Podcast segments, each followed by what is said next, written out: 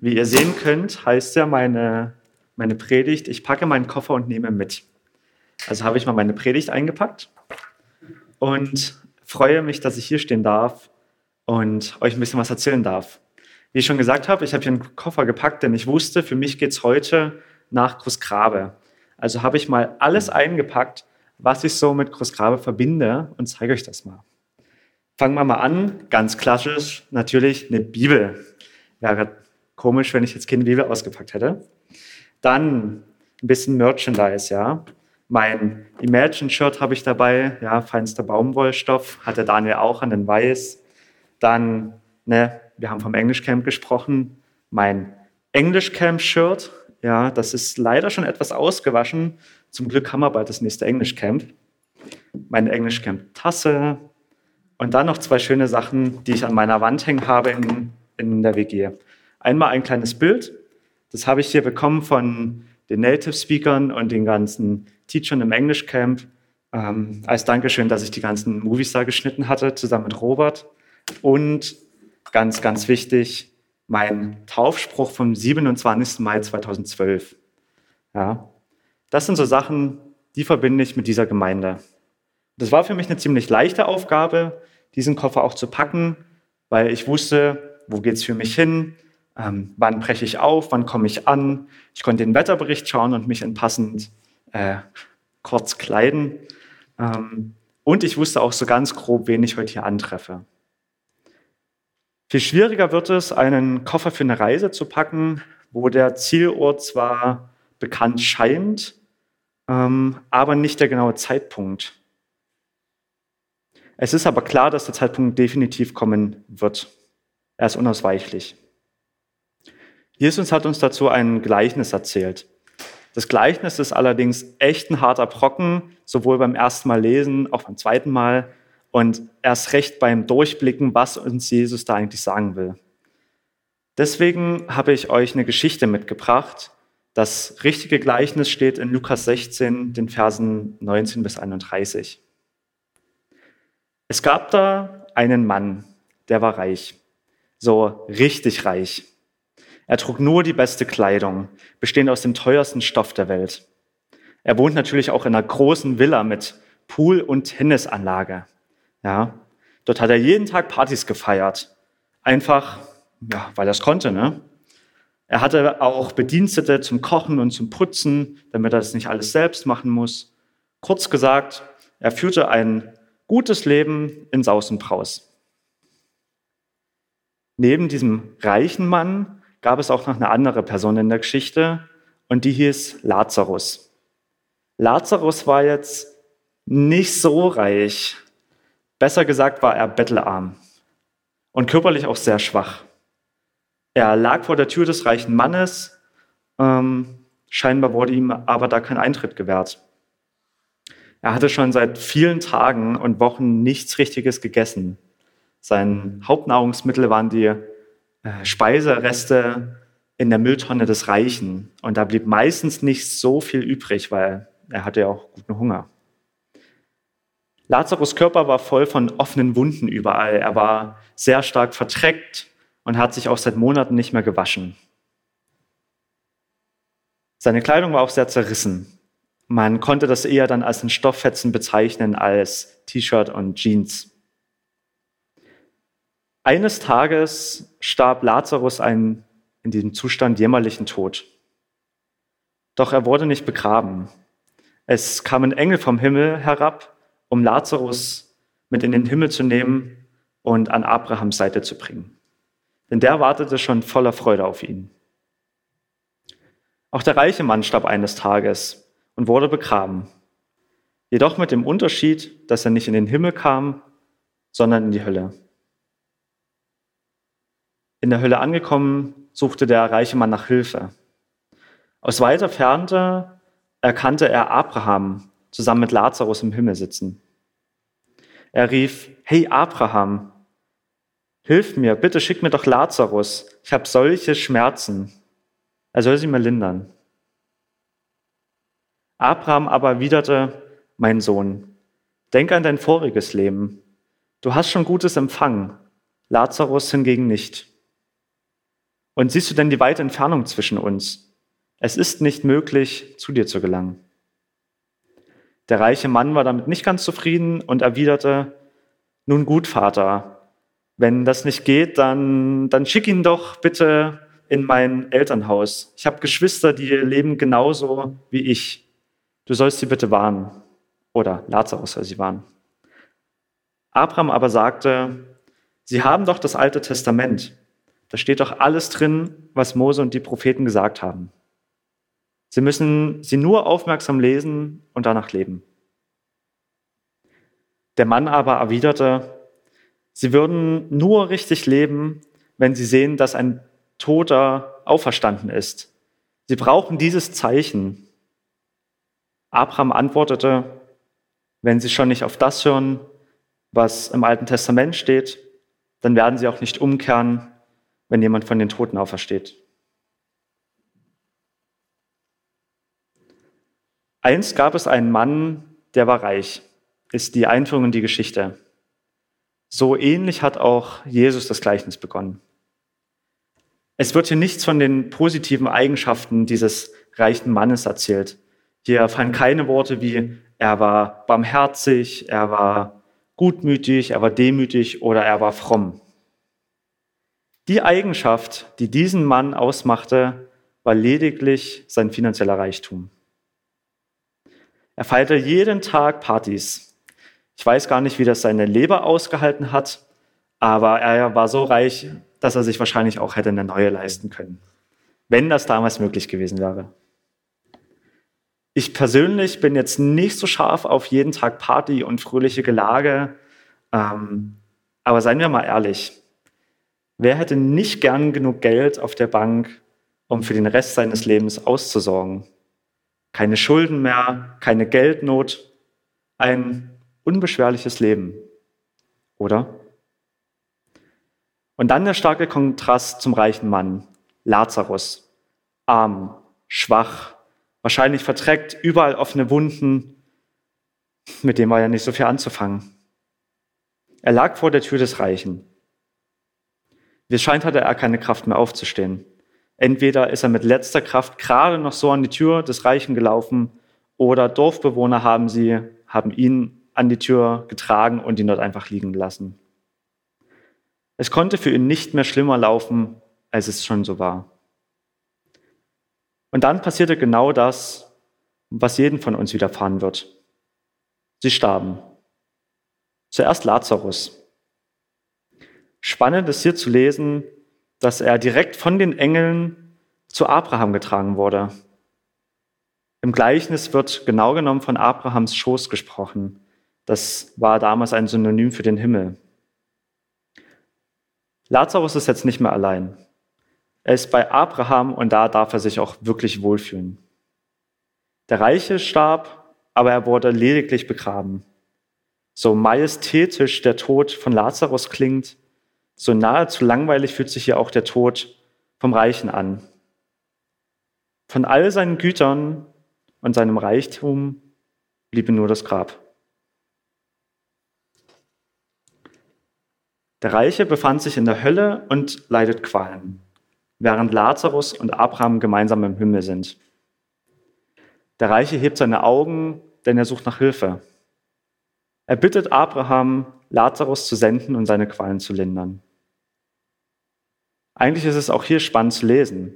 Wenn man sich jetzt das mal überlegt, man sitzt in einem brennenden Haus, ähm, wäre jetzt nicht meine erste Bitte, hey Gott, bitte linder hier mal meine Schmerzen, sondern eher, hey Gott, es brennt, hol mich mal hier bitte raus. Aber darum hat der Reiche gar nicht gebeten. Ich glaube, an der Stelle hat er schon erkannt, dass die Rettung nicht mehr möglich war, dass man ihn nicht mehr retten konnte. Was sagt uns das? Sehr logisch, oder? Wer reich ist und gut gelebt hat, kommt in die Hölle. Der Rest kommt in den Himmel. Ich sehe schon Daniel ganz stutzig gucken.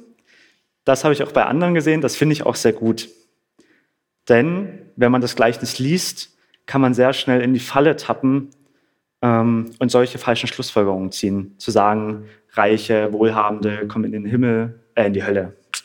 Und nur die Armen und Schwachen kommen in den Himmel. Auch beim Predigtschreiben bin ich selber ganz oft in diese Falle getappt. Es ist keine Sünde, reich zu sein, kostbare Kleidung zu tragen, einen vollgedeckten Tisch zu haben oder jeden Tag Partys zu feiern. Es wird auch nicht in dem Gleichnis gesagt, dass der Reiche sein Vermögen durch Betrug, durch Unterdrückung oder Wucher erlangte, noch dass er andere Vergehen begangen hat. Aber wo liegt denn das Problem? Was hat denn der Reiche falsch gemacht? Nun ja, alles, was wir haben, bekommen wir von Gott. Solange Gott für uns größer ist als der Reichtum, den er uns schenkt, sind wir auf dem richtigen Weg. Ich vermute, dass das bei dem Reichen jetzt nicht mehr so war. Es wird nicht explizit davon gesprochen, jedoch hat er äh, sein Reichtum nicht mit Lazarus teilen wollen, der vor seiner Tür lag. Der Reiche muss das bemerkt haben, aber er hat eigennützig und nur für seine Zwecke gelebt. Alles, was Lazarus brauchte, war ein warmes Bett, eine Unterkunft, etwas zu essen und etwas zu trinken. Das alles hätte der Reiche ihm bieten können. Selbst wenn er Lazarus nun Brot gekauft hätte oder eine Schale mit Wasser gefüllt und ihm gebracht hätte, all das wäre schon mehr gewesen als das, was er wirklich getan hat, nämlich rein gar nichts. Wenn ich so etwas höre, muss ich immer wieder an meinen Taufspruch denken. Es steht in Sprüche 18, Vers 1, wer andere Menschen meidet, denkt nur an sich und seine Wünsche. Der Reiche hätte hier eine Lektion in seinen Koffer packen sollen, dass Gott größer ist als der Reichtum, den er besaß. Ich nehme jetzt mal hier allen Reichtum aus dem Koffer. Das sind all die ganzen irdischen Schätze, die wir so besitzen, ja, ähm, Merchandise, eine Bibel, ähm, wo auch immer wir mal hier Gold und Schätze hatten, ja, unsere heimliche Schatzkiste, unser Geld, ne, braucht man alles nicht mehr, Handy braucht keiner mehr heutzutage oder auch so ein, so einen schnieken Laptop, ist ja alles, bringt uns ja alles nichts. Der Koffer scheint jetzt relativ leer. Füllen wir ihn also mal mit der ersten Lektion, die wir dem Reichen heute mitgegeben haben, dass der Reichtum nicht so groß ist wie Gott. Die nächste Lektion spricht von dem Gespräch mit Abraham. Abraham hat ebenfalls viel von Gott geschenkt bekommen. Zum Beispiel viel Land, das er dann seinem Volk später gegeben hat. Für Abraham war es nicht unter seiner Würde, zusammen mit Lazarus auf Augenhöhe zu sprechen und im Himmel zu leben. Im Himmel begegnen sich heilige Reiche und heilige Arme. Da sind wir dann alle an dem gleichen Ort. Moment mal. Wenn wir jetzt nicht gerade zum Mars fliegen und eine neue Welt schaffen, dann sind wir doch auch gerade alle an einem Ort, oder? Gerade leben wir hier auf der Erde, von Gott geschaffen. Ein Ort, an dem wir jetzt schon versammelt sind. Ganz gleich, mit wem wir sprechen, mit wem wir zusammenleben, wen wir auf der Straße begegnen. Jesus ist immer an unserer Seite. An unserer Seite, nicht über uns. Er ist mit uns auf Augenhöhe. Auch Abraham ist mit seiner Reaktion auf die erste Bitte des Reichen mit ihm auf Augenhöhe.